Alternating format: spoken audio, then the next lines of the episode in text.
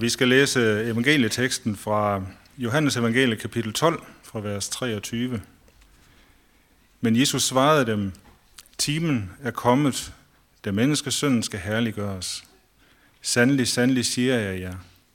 Hvis vedekornet ikke falder i jorden og dør, bliver det kun det ene korn. Men hvis det dør, bærer det mange folk.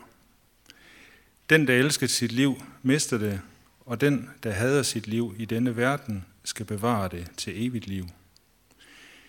Den, der tjener mig, skal følge mig, og hvor jeg er, der skal også min tjener være. Den, der tjener mig, ham skal faderen ære. Nu er min sjæl i oprør, og hvad skal jeg sige? Far, frels mig fra denne time. Nej, det er derfor, jeg er nået til denne time. Far, helliggør dit navn. Der lød der en røst fra himlen. Jeg har herliggjort det, og jeg vil atter herliggøre det. Folkeskaren, som stod der, hørte det og sagde, at det var torden. Andre sagde, en engel talte til ham. Jesus sagde til dem, den røst lød ikke for min skyld, men for jeres skyld. Nu fældes der dom over denne verden. Nu skal denne verdens fyrste jages ud. Og når jeg er blevet ophøjet fra jorden, vil jeg drage alle til mig. Det sagde han og betegnede dermed, hvordan han skulle dø. Vi skal fortsætte med at læse fra Kolossenserbrevet, kapitel 1, et af Paulus' øh, breve. Og øh, det, det er sådan lidt mærkeligt med den her tekst, at det er sådan øh, midten øh, er en sætning, der lige pludselig begynder øh, i, ifølge tekstrækken. Så jeg har simpelthen tilladt mig at tage begyndelsen og enden med, fordi jeg kan godt lide at læse tingene i sammenhæng. Så I får lige det hele med. Det, det lyder sådan her. Øh, nu glæder jeg mig. Vi skal forestille jer Paulus, der sender et brev til den her menighed, som ligesom os. Nu glæder jeg mig over, at jeg må lide for jer. Og hvad der mangler af kristi trængsler, udfylder jeg med min egen krop for hans læme, som er kirken. Den er jeg blevet en tjener for, i kraft af det værv, Gud har givet mig, med henblik på jer. Fuldt ud at forkynde Guds ord. Den hemmelighed, som har været skjult for alle tider og slægter, men som nu er blevet åbenbaret for hans hellige. For dem vil Gud kun gøre, hvor rig på herlighed for hedningerne denne hemmelighed er. Kristus i jer, herlighedens håb.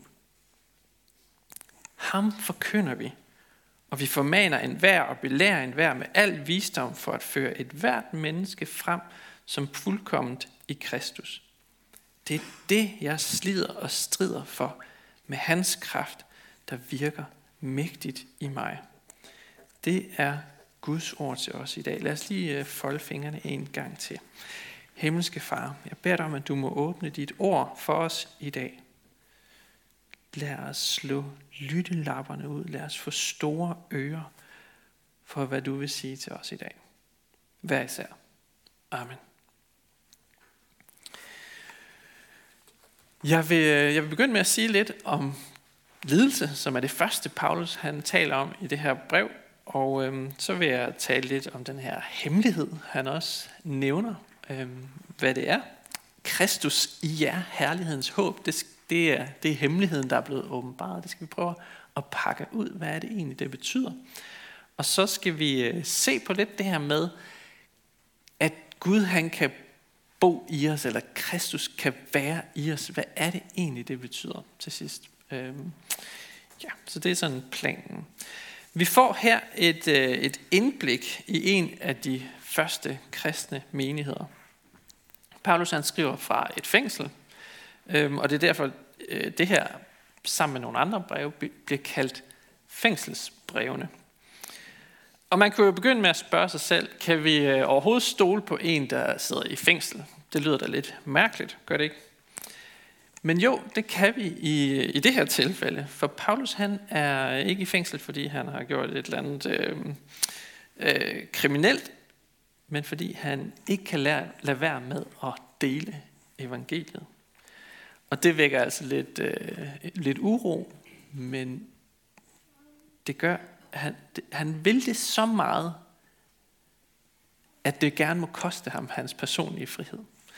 Og, øh, og det gør ham faktisk til en, som vi skal lytte ekstra til, øhm, hvilket han også selv sådan pointerer her i brevet. Flere i menigheden, de troede, at øh, de forhindringer, der sådan ramte Paulus, der var mange forhindringer, mange lidelser og, og problemer, han mødte. Blandt andet det her med, at han kom i fængsel. De mente, det måske var et udtryk for, at Gud han ikke rigtig var med ham længere. Det virker jo ikke som om, du har særlig meget succes, Paulus. Øhm, er det fordi Gud ikke længere har tillid til dig, eller taler til dig, eller hvad, hvad er det lige, der sker her? Har Gud forladt dig, Paulus? Og til dem skriver Paulus det her brev. Øh, og han minder dem om, at lidelse og trængsler og udfordringer i tjenesten, det er altså ikke... Øh, det er en helt naturlig del af det at være kirke, det at være missionær, det at være kristen. Og øh, han siger faktisk, at tværtimod så oplever han, at Gud er med ham midt i ledelsen. Han øh, husker på Jesus, og hvad der skete med ham på korset. Og han tænker på den lidelse og det afkald, Jesus han gav på, det, på, på korset og ved at komme til os. Hvordan han gav afkald på sin egen sikkerhed, sin egen ære, sin egen tryghed for at frelse mennesker. Og så resonerer han ligesom frem til, at hvis, hvis det koster Jesus noget, så må det nok også koste mig noget at følge ham. Øhm, det er sådan pointen. Og så siger han lige frem her i brevet, at han glæder sig over, at jeg må lide for jer. Han glæder sig over, at jeg må lide for jer. Hvad mener han med det? Det er ikke selve lidelsen, han glæder sig over, men det er, øhm, det er resultatet af lidelsen, han glæder sig over. Han glæder sig over, at evangeliet forkyndes fuldt ud for menigheden.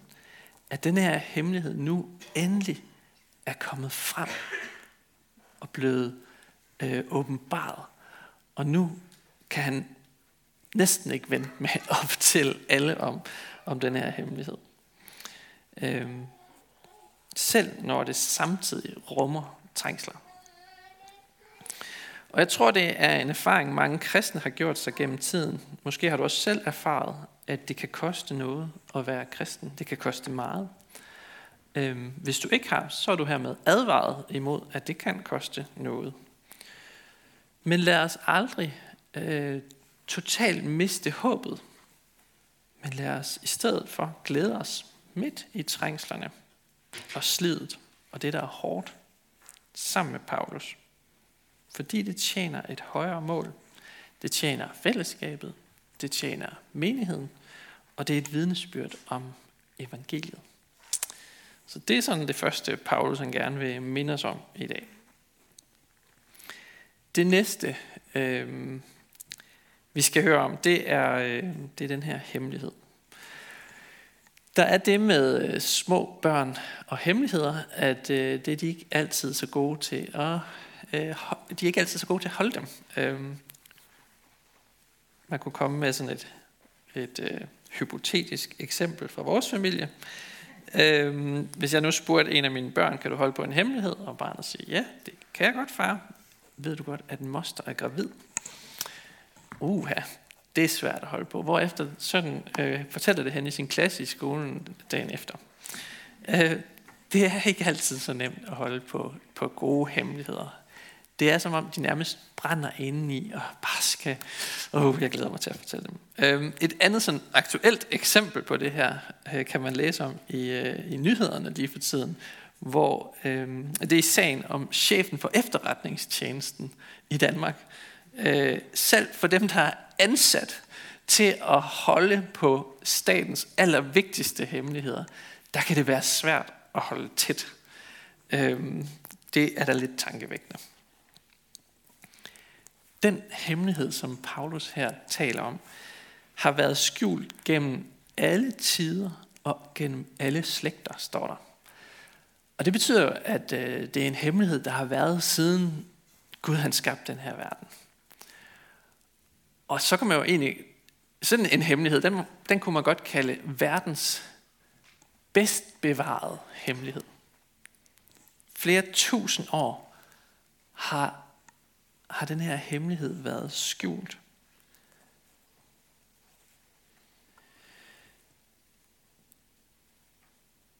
Og man kan næsten fornemme Paulus, at han ikke kan vente med at fortælle om det til alle. Ordet, der oversættes med hemmelighed, det er øh, ordet mysterium på græsk. Øhm, så det er på en måde et mysterium, der er blevet opklaret for menigheden.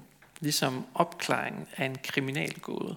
Altså, man gik og var i, i mørke, og man gik og, og havde nogle teorier om, hvordan kunne det, kunne det gå.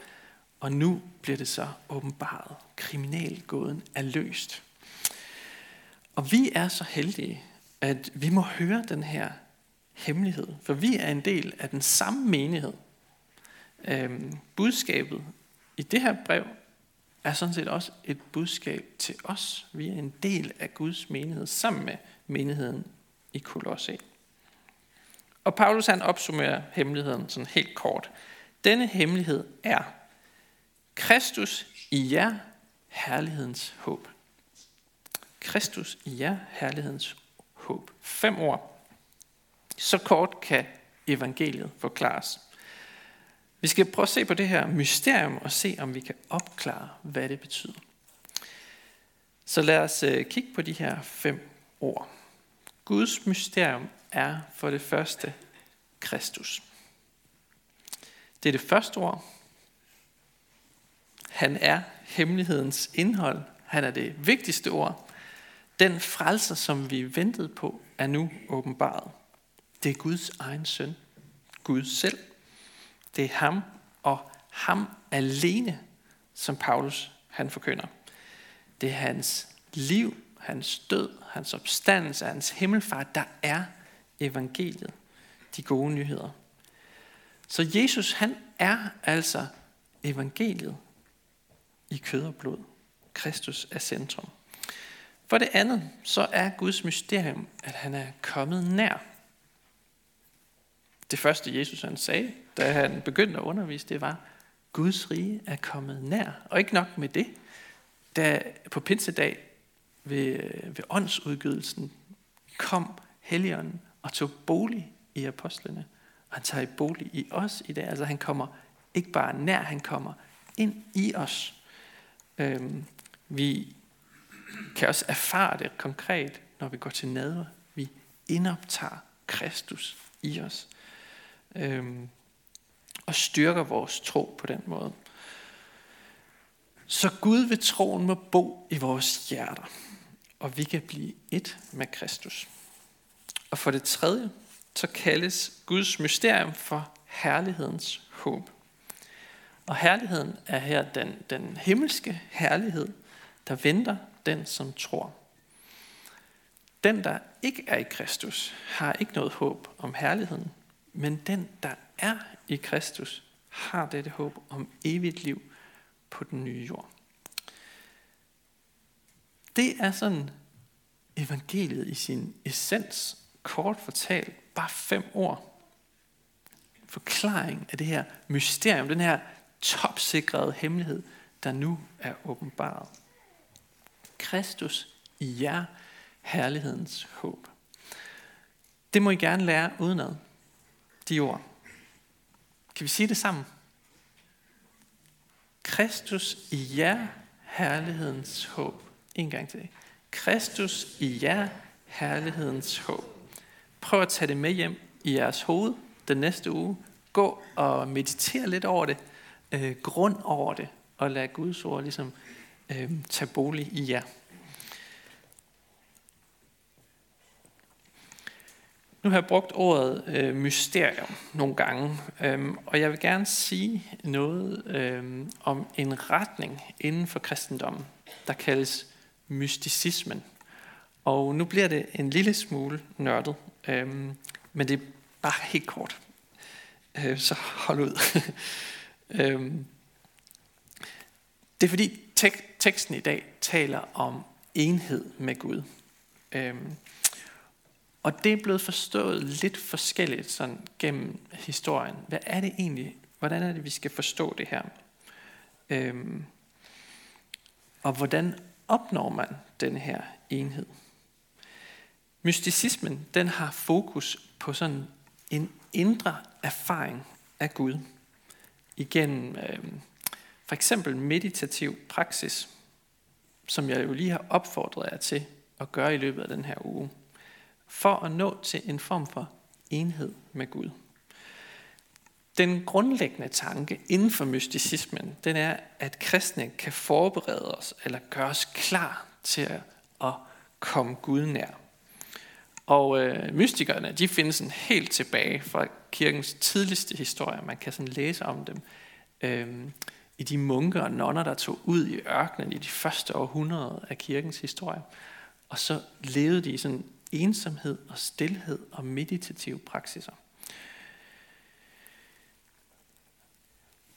Mysticismen er både blevet elsket i kirken, øhm, og der er meget godt at lære fra det. Øhm, Luther taler for eksempel varmt om en af mystikernes bøger. Øhm, jeg vil bare lige citere, han siger sådan her, Bortset fra Bibelen og Augustin har jeg aldrig nogensinde haft en bog i mine hænder, som har lært mig mere om Gud og Kristus. Det er jo øh, ret, en ret positiv indstilling, kan man sige, fra Luthers side.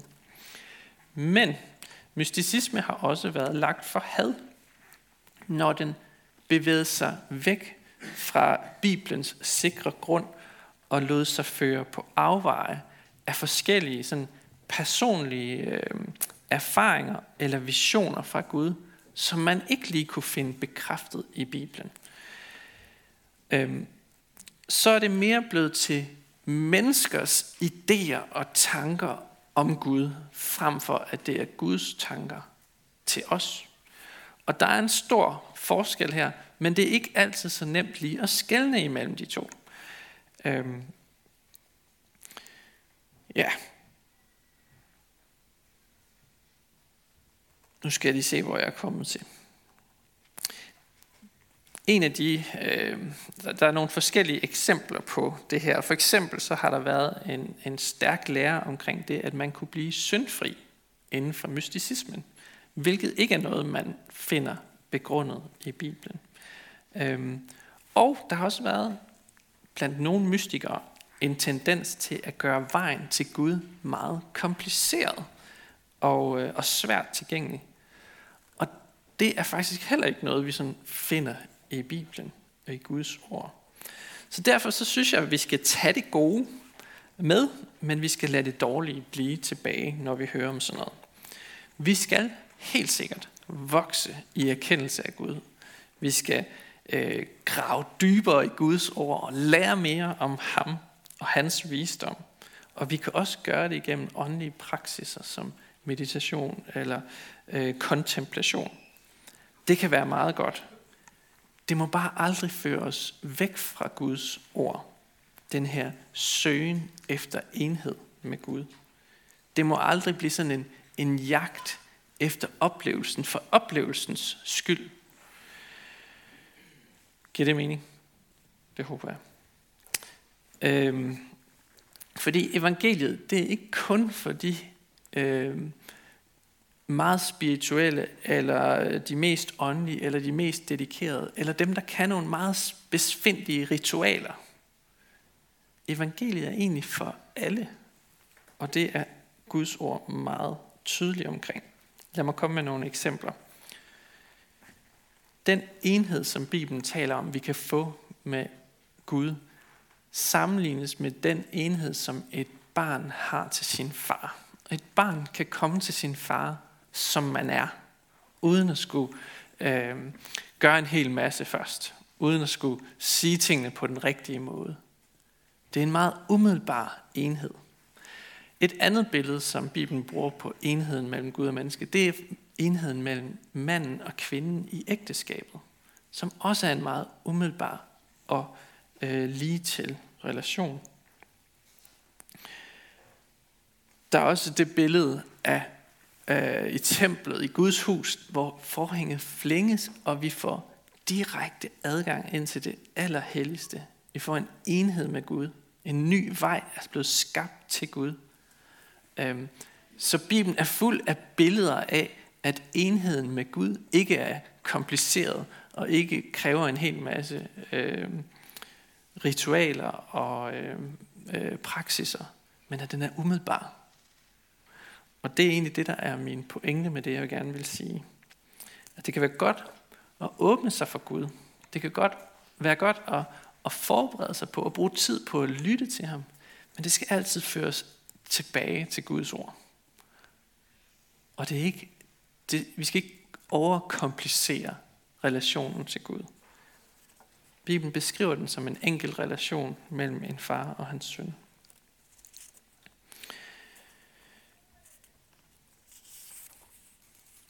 Det kræver altså ikke komplicerede, mystiske ritualer at komme Gud nær. Det kræver faktisk bare øh, tre stænk vand på hovedet og troen på, at Guds ord det holder. Og det er fordi Guds mysterium, det er nu åbenbaret. Der er ikke sådan en hemmelighed, vi skal, vi skal prøve at, at søge.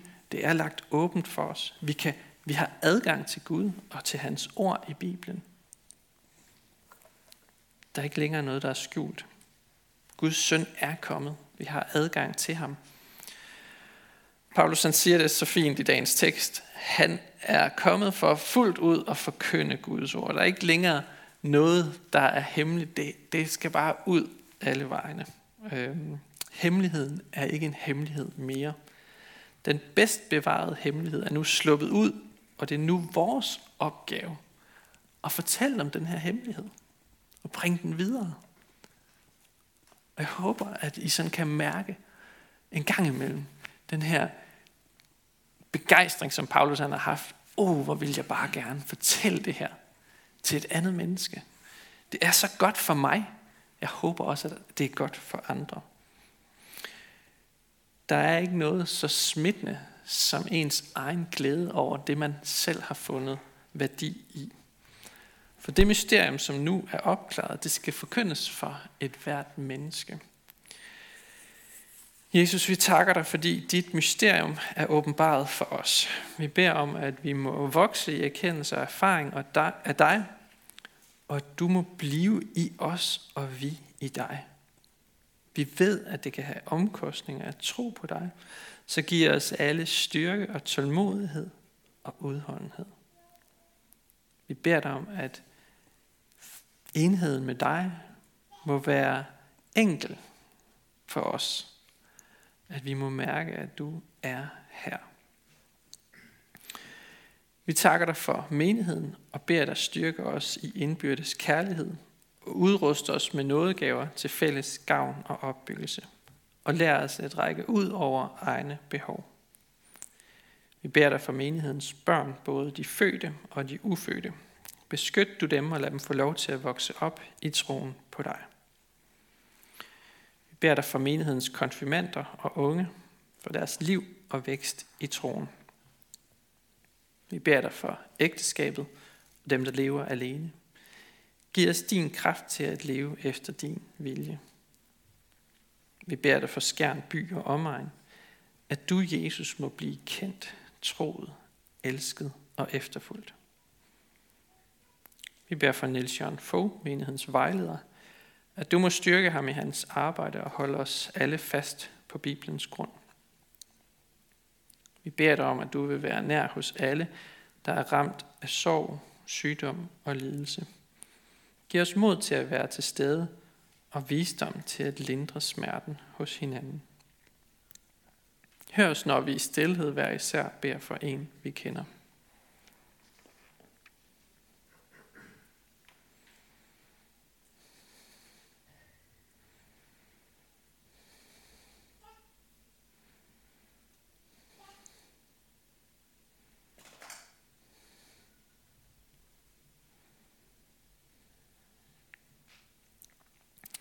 Vi vil i dag bede dig særligt for Michael Høj, som skal indsættes som præst i Hedensted, Valmin, øh, Hedensted Kirke i dag, Sognekirke. Vil du øh, være med ham på den her øh, dag, og vil du særligt øh, bruge den her dag til at forkynde øh, sandheden om, øh, at vi er skabt som mand og kvinde, og sandheden om ægteskabet. Vi beder for din kirke, lad budskabet om dig, Jesus, spredes over hele jorden, og styrk dem, som forfølges for dit navns skyld. Vi beder for vores folk, for alle, der er blevet betroet magt og autoritet. Hjælp dem og os til at værne hinanden mod uret og vold, og kom så snart og gør alting nyt. Amen.